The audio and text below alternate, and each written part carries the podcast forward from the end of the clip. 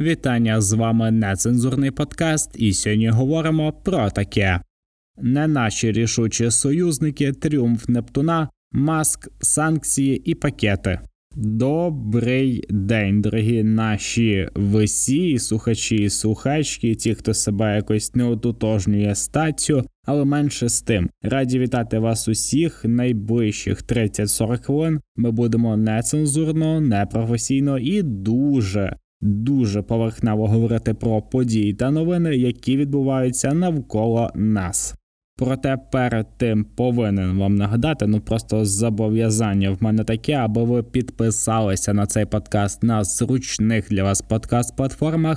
Це допоможе вам знаходити наші випуски швидше, а ті, хто не хоче підписуватись, пам'ятайте, що ми виходимо кожної п'ятниці на всіх подкаст-платформах. Отож, будемо одразу переходити до новин. Цілком достатньо хвилини для вступу, для привітання, для того, аби ви підписалися на наш подкаст і поставили йому ще якусь хорошу оцінку. Це взагалі перепустка в рай, якщо так можна сказати, тому що це дуже сильно допоможе нам знаходити людей схожих на вас, а людям схожих на вас знаходити нас.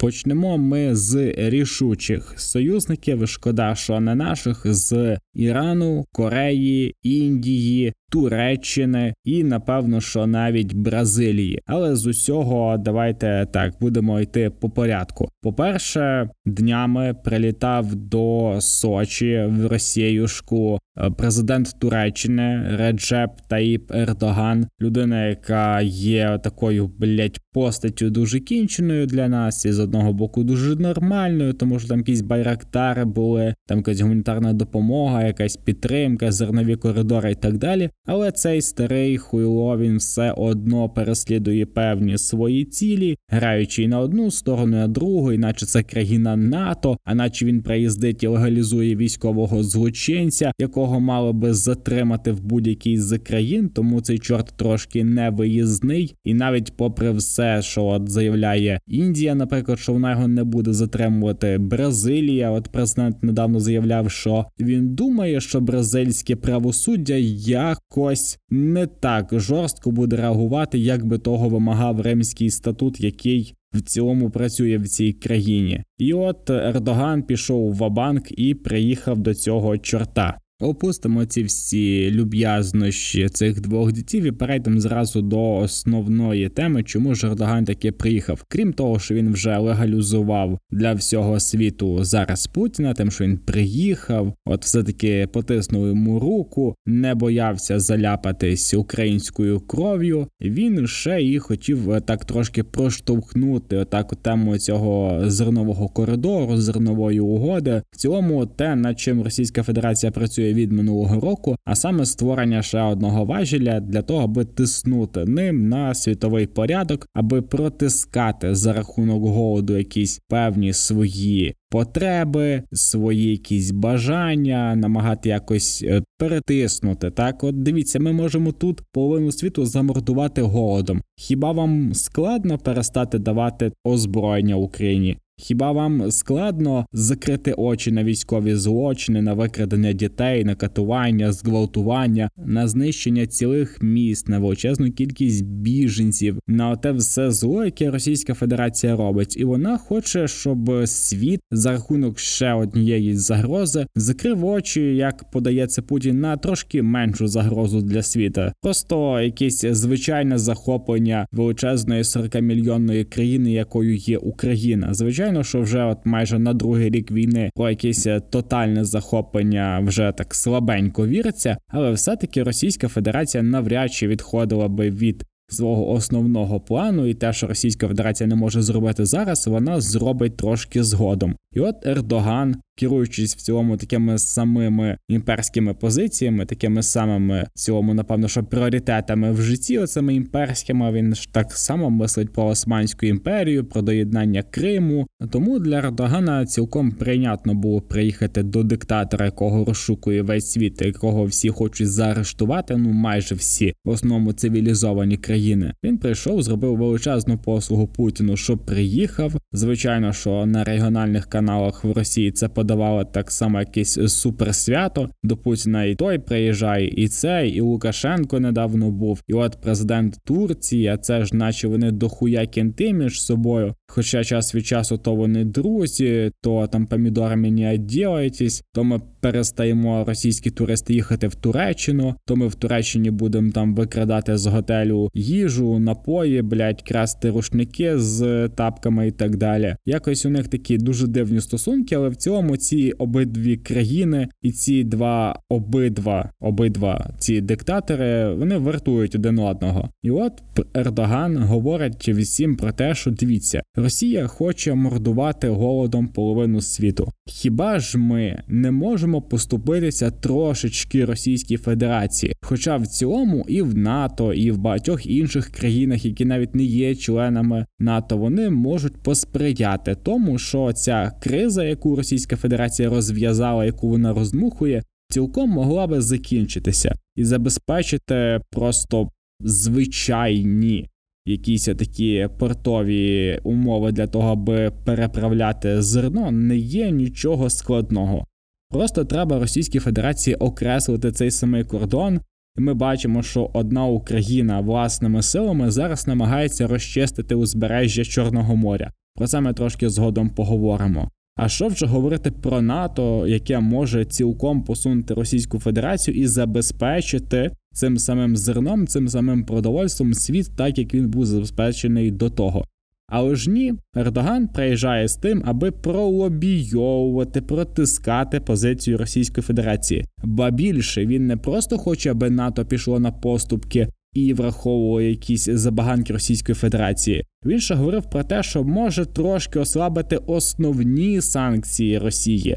Ну, аби вона все-таки дозволила нам. Тобто ми зробимо їй не одну поступку, а цілих дві, і будемо сподіватися, що Російська Федерація не буде використовувати цей важіль для шантажу знову. Ну, Ердоган, ти, блядь, просто перевершив сам себе. Я розумію роздавати гроші на виборчій дільниці, я розумію ту всю закриту опозицію, переслідування і так далі, які почалися якраз після цих виборів, які він виграв. Але це вже просто, це вже кінечна станція от в цю категорію разом з Кім Чен Іном, який, до речі, так само приїхав днями до Російської Федерації. Елвіс Преслі з Аліекспресу прибув до Росії на своєму броньованому потязі. Він прибував на ньому і в 2018 році в Російську Федерацію, і цього разу також. Він їхав дуже довго, тому що, і потяг броньований, і Кім Чен Ин не дуже парубок такий легкий і моторний, тому це зазвичай займає трошечки часу, і щоб дістатися, він стає дуже-дуже рано. З приводу його приїзду. По-перше, це аби отак довершити цей парад кінчених з Ердогана і, відповідно, Кім Чен Іна і Лукашенко, який сьогодні приїхав до Російської Федерації. Оце тріо Віагра таких диктаторів, яке зараз намагається легалізувати Російську Федерацію, показати, що в Росії є, їбать, союзників, що там зараз всі їй страшно допоможуть, і це загроза, блядь, для НАТО, що просто піздець. А та і НАТО, розумієте, таке, що його реально можна цим лайном залякати. Не те, що Україну. І от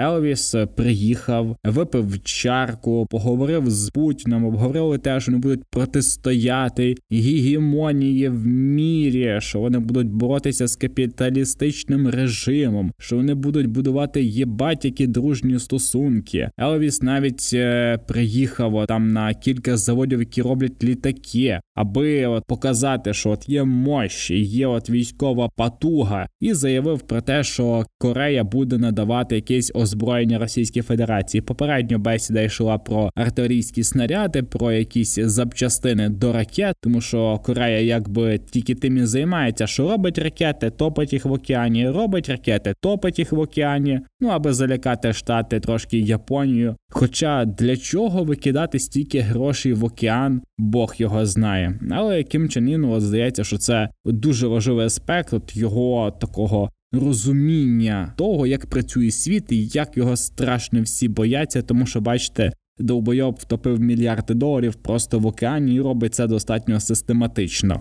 Для чого ця зустріч була, в цілому один бог знає, тому що якби Корея і так надавала озброєння Російській Федерації, вона і так надавала артилерійські боєприпаси, вона і так співпрацювала з Російською Федерацією протягом останніх як мінімум 6 місяців. І про це вже і ми неодноразово говорили у випуску. Різноманітні джерела в Сполучених Штатах і з Пентагону були заяви про те, що Корея допомагає Російській Федерації вести війну, і тоді це сприймали так, що от най-най, Корея, не можна, отримаєш поїбало за це, але якось так потрошки, і Іран працює над тим, щоб передавати Російській Федерації ракети, як заявляє Масад, і от Корея вже офіційно починає постачати озброєння, хоча в Кореї, не те, щоб були дуже страшно великі запаси, і не те, щоб вона виробляла дуже багато, але як якийсь такий, як підприємство, Корею використовувати все-таки можна. Плюс у Російській Федерації є багато всього, що так подобається Кореї, як люблять казати, західні такі цінності, які присутні в Російській Федерації, вони дуже сильно до вподоби і Кореї, звичайно, що і Кім Чен Ину особисто.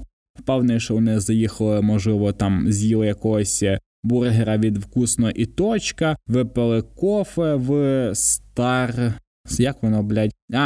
Кофі, точно, тому що був Старбакс, став Стар Кофі, з фантазією трошки тугенько, але росіяни все одно хавають. І от Кім Чен Ин походив по цих заводах, він був на заводі «Іркут», який спеціалізується на виробництві літаків, він був на заводі якийсь там Комсомольськ на Амурі, якийсь там авіазавод в честь Гагаріна також був. Походив, подивився, сказав, що все класно, все круто. І якраз в цей же самий період Україна розйобувала військово-морські сили Російської Федерації. Але про це чомусь Путін з ним не говорив, вони просто так випили черченку, щось поговорили про озброєння і роз'їхалися. В цілому ця вся інформаційна двіжуха з якимось важливими піздець людьми, вона якось в Росії все-таки спрацьовує, тому що, особливо більше того і нікого нема. І от так само, як про Ердогана, так само була величезна кількість інформації, твітів, постів, мемів, відео про те, як Кім Чен Ин п'є водку, про те, як він каже, що всім пизда, тому що, подивіться, Кім Чен Ин і Путін – це два звитяжних чоловіки в самому соці, які зараз будуть,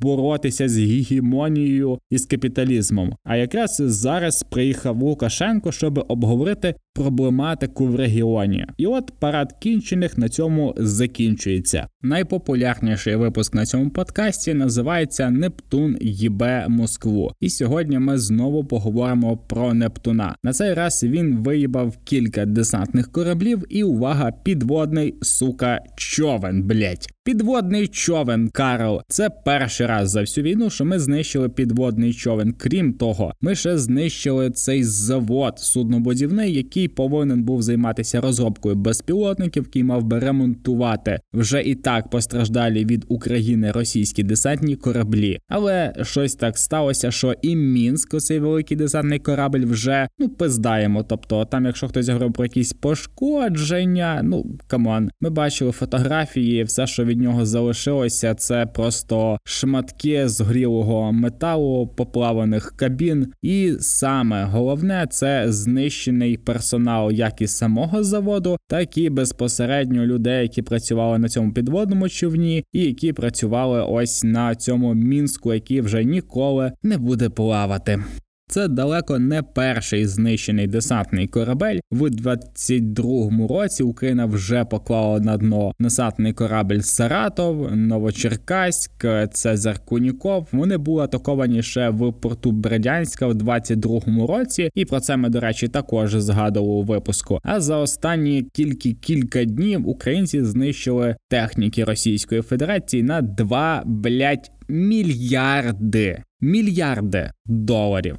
А саме Україна знищила цей десантний величезний корабель «Мінськ», знищила підводний човен, який міг нести крилаті ракети «Калібр», і слава Богу, що знищили. І, звичайно, що вишенька на налисничку – це комплекс ППО С-400 «Тріумф». Це дороговартісна система, більше ніж $1 мільярд, там $1,3 мільярда, $1,4 мільярда, залежить від модифікації. Але це новітня зброя Російської Федерації. Вона представляла її світу як досконалу систему ППО, яка має величезний оцей комплекс, і пускові установки, і самі локатори, і бази пуску, і багато різних речей. Рекламка була дуже потужна, настільки потужна, що навіть Туреччина купила собі 2 комплекси таких. Ну а Україна за 1 місяць знищила так само 2 комплекси. Так що це, знаєте, хлопці, дівчата, дуже непогано. Але це ще не все. Крім того, військово-морські сили атакували кілька патрульних кораблів Російської Федерації. Це Сергій Котов, Василій Биков. Сергій Котов і Василій Биков. Ай, боже, які кінчені прізвища у росіян. Якщо в українців от прізвище, так, такий трошки відступ до мови. Якщо в українців прізвище, то це там Гончар, Кожокар, Толяр. Оце пов'язано з ремеслом цих людей. Тобто Віктор Столяр. Значить, що його предки, його батьки, дідо, тато, вони вміли працювати з деревом. Кожокар, наприклад, людина працювала з шкірою. Вона знала, що робила там колісник прізвище. А що, сука, у росіян? От що у росіян? Котов, блять. Котов, нахуй. Биков. Що це за хуйня? Де ваш рід, блять? Що ви, сука, як тварини названі? Що це за піздець? Коротше, просто, блять, я повинен був це сказати. Ну, просто читаю і 2 рази підряд. Котов, Биков. Йоб вашу мать.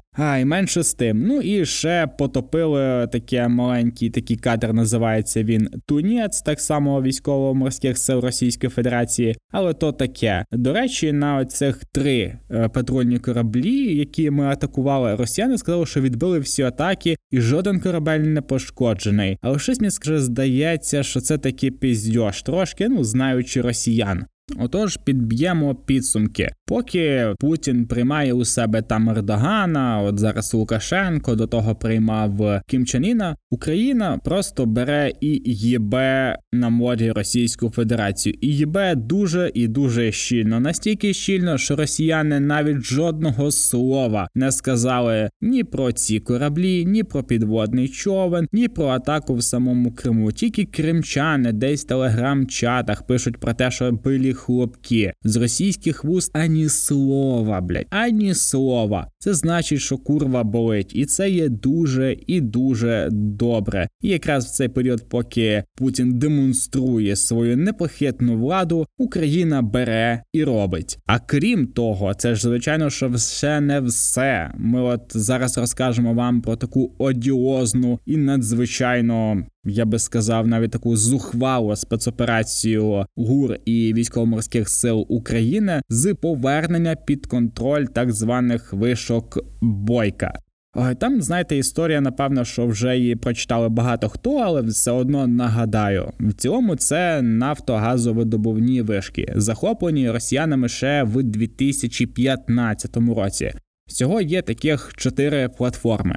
Це було державне майно, збудовані вони були японською компанією, якщо я не помиляюся. Ну а потім їх у власне майно націоналізував сам собі той самий Бойко з ОПЖЖ, який був, нагадаю вам, в партії Якубевича, Янукевича, Якубовича, Януковича міністром енергетики. Саме тоді він зробив досить багато всього, аби ми дуже щільно присіли на цю нафтово-газову голку. В 2015 році, 2014 році, коли Росія окуповувала Крим, вона ці вишки націоналізувала і перетворила їх, в цьому як і Крим, на одну військову базу. Ці вишки є дуже корисними, вони от разом з островом Зміїний можуть вибудуватись в таку ланку, яка буде перешкоджати нашим судам, яка буде контролювати повітряний, надводний і підводний простір от на досить великому радіусі. В цілому цим і займалася Російська Федерація, коли нам зараз от вставляє палки в нашу зернову угоду, в цей зерновий коридор і в цілому в те, аби суди спокійно заходили в наші порти і поверталися назад.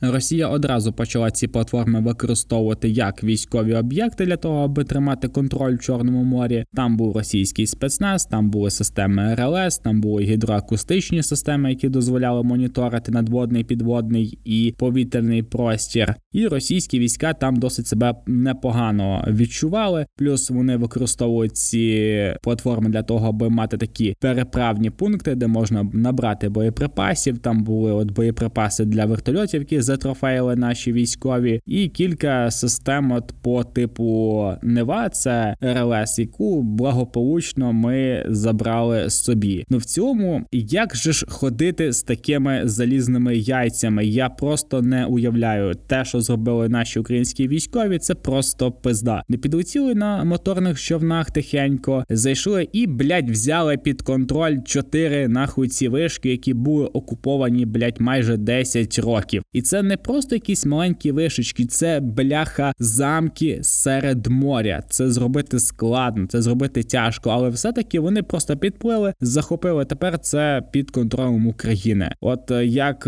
у нас на Суходолі військові займають панівні висоти, так само таким самим чином, такими самими кроками іде туди і українська армія на морі. Але на морі вона це зробила так дуже просто, дуже нахабно, ну і дуже потужно. І я собі уявляю йобла цих російських військових, які такі, ну вони взяли їх під свій контроль, а як? Ну вони підплили на моторних човнах, розстріляли нас і захопили їх, і все, і піздець, отак, і ще літак Су-34 пошкодили. Я гадаю, що там було кілька серцевих нападів, а може і кілька пострілів собі в голову. Аби подякувати нашим військовим, закиньте донат, підтримуйте локальні збори, підтримуйте тих, хто воює, кого ви особисто знаєте, накидайте на машини, на броніки, на тепляки, на все, що необхідно зараз для наших військових. Цим ви зекономите життя наших військових і потрошечки будете наближати нашу перемогу.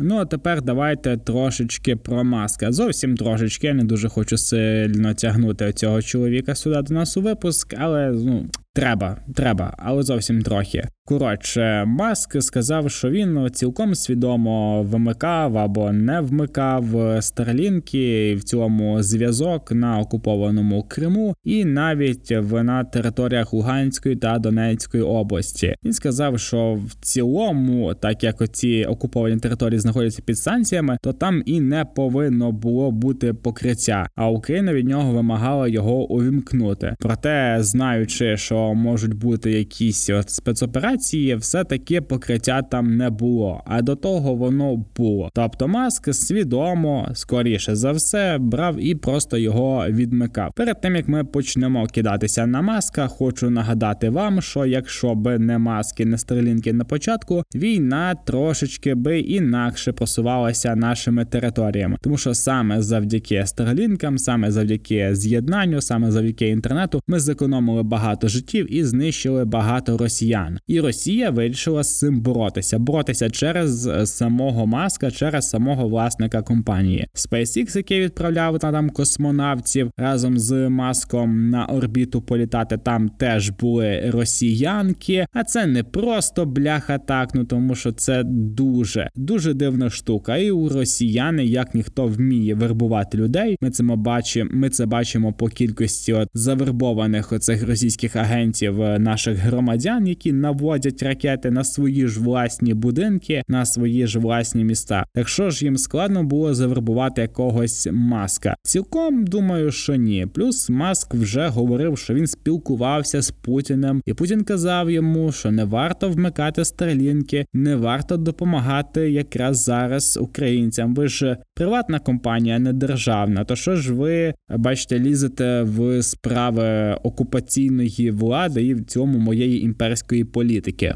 Ну, після того у Маска от почалася ця діарея російськими постами про те, що от Росія завжди контролювала Україну, і великі частини території України завжди були під російським контролем, а я потім гадаю, що треба провести там референдум. Ну, коротше, пам'ятайте цю всю регню, у нас всіх дуже сильно бомбило після цього, ну, але менше з ним. А зараз вже от почалося щось цікаве, тобто ця людина свідомо чи не свідомо прямо допомагає російській окупаційній армії. І на це одразу з'явилася реакція. Комітет Сенату Збройних сил США зайнявся Ілоном Маском. Ну, в якому сенсі? За це рішення заблокувати супутникову систему Старлінк біля Криму, зараз будуть з ним проводити бесіди. Одна з сенаторів від демократів сказала, що Конгрес повинен вже почати розслідування, тому що це дуже-дуже небезпечно, коли один з мільярдерів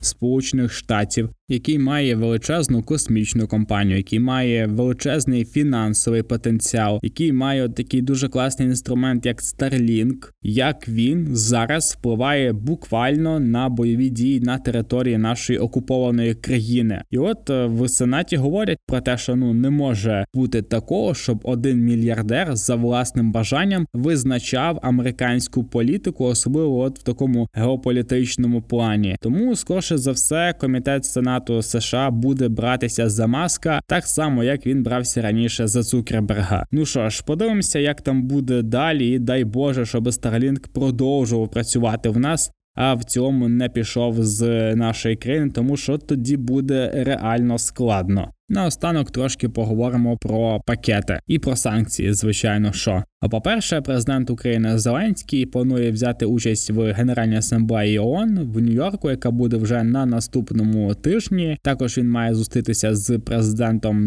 Джозефом Байденом. Зазвичай їхні зустрічі є достатньо плідними для нашої армії. Сподіваюся, що цей раз буде все те саме. Тим паче, що на фоні оцих морських звитяг нашої армії, на фоні того, як Україна працює по російському флоту, як вона працює ще і на суходолі тими малими силами, які у нас є, я гадаю, що щось цікаве все-таки ми отримаємо, або отримаємо трошки згодом.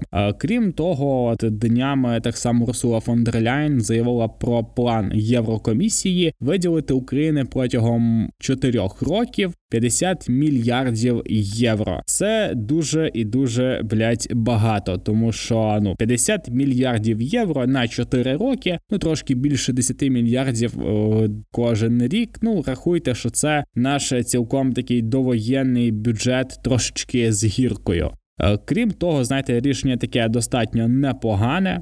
Також ми отримаємо ще грант від Сполучених Штатів, це 1,2 мільярда доларів, він буде призначатися для вразливих груп населення, для працівників освіти і державних служб. І ще одна важлива, дуже важлива, я би сказав, новина для України з Сполучених Штатів, це те, що президент Джозеф Байден назначить спеціального представника по відновленню економіки України. Нею стане колишній міністр торгівлі Пенні Прінснер. Жінка дуже досвідчена, хороший держслужбовець, вона провела свої найкращі часи в багатьох багатомільярдних компаніях в Сполучених Штатах, вона провела Сполучені Штати через коронавіруси, через кілька криз, тобто жінка, дуже-дуже шарить. Крім того, адміністрація президента трошки переймається нашою економікою, особливо її життєздатністю в етап війни, який незрозуміло коли закінчиться. Тому пані Прінснер буде знаходити військові класні інвестиційні стратегії, буде притягувати гроші з інших країн, розширяти горизонти для підприємців всередині країни і в цьому якось намагатися доєднати ще більше економіку України до економіки Сполучених Штатів.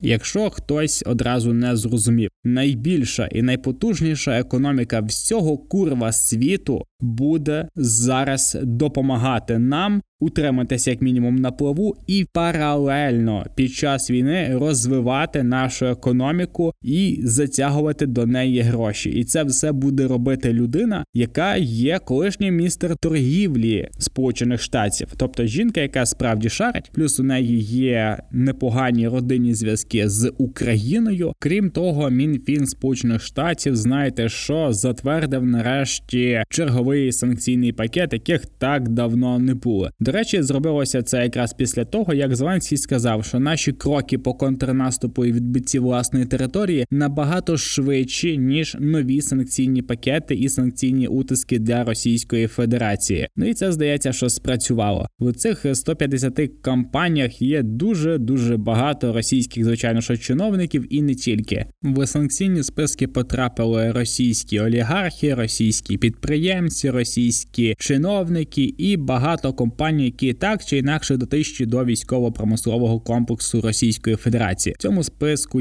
є Transmarsh Holding, компанія, яка має зв'язки з Шойгу, яка допомагає російській армії функціонувати. Там є Уральський горний металургічська компанія, яка так само дістає залізо для російських танків. І от якраз під санкціями опинилися багато родичів безпосередньо власників компанії, деякі акціонери. І що мене тішить, якраз оці всі клани, оці всі сім'ї, які контролюють оці державні і гірничо-промислові комплекси. Дуже класно, що нарешті почали братися за дітей, за синів, за доньок, за людей, які наче би і не мають прямого якогось застосунку до цих компаній, але вони є дітьми цих власників, і те, що на них поширюються санкції, це дуже добре в лапках для їхнього майбутнього, тому що санкції від Сполучених Штатів, від найбільшої економіки в світі, вони так чи інакше будуть відгукуватися, особливо якщо ти, маленька наволоч, захочеш поїхати кудись за кордон. Крім того, санкції були також накладені на багато різних і підприємств, і на певних осіб з Бельгії, Об'єднаних Арабських Еміратів, Словенії, Туреччини і з Центральноафриканської Республіки, що в цілому є і не дивним. Дякую за ці санкції, знаєте, їх хотілося би трошки більше. А ще хотілося б нам трошки більше наших підписників, хотілося б трошки більше слухачів, і ви знаєте, що можете цьому посприяти. Тим, що підпишетесь на наш подкаст на будь-якій зручній для вас подкаст-платформі, поставите оцінку цьому подкасту, порекомендуйте його своїм знайомим. За це все вам величезне українське дякую і до зустрічі!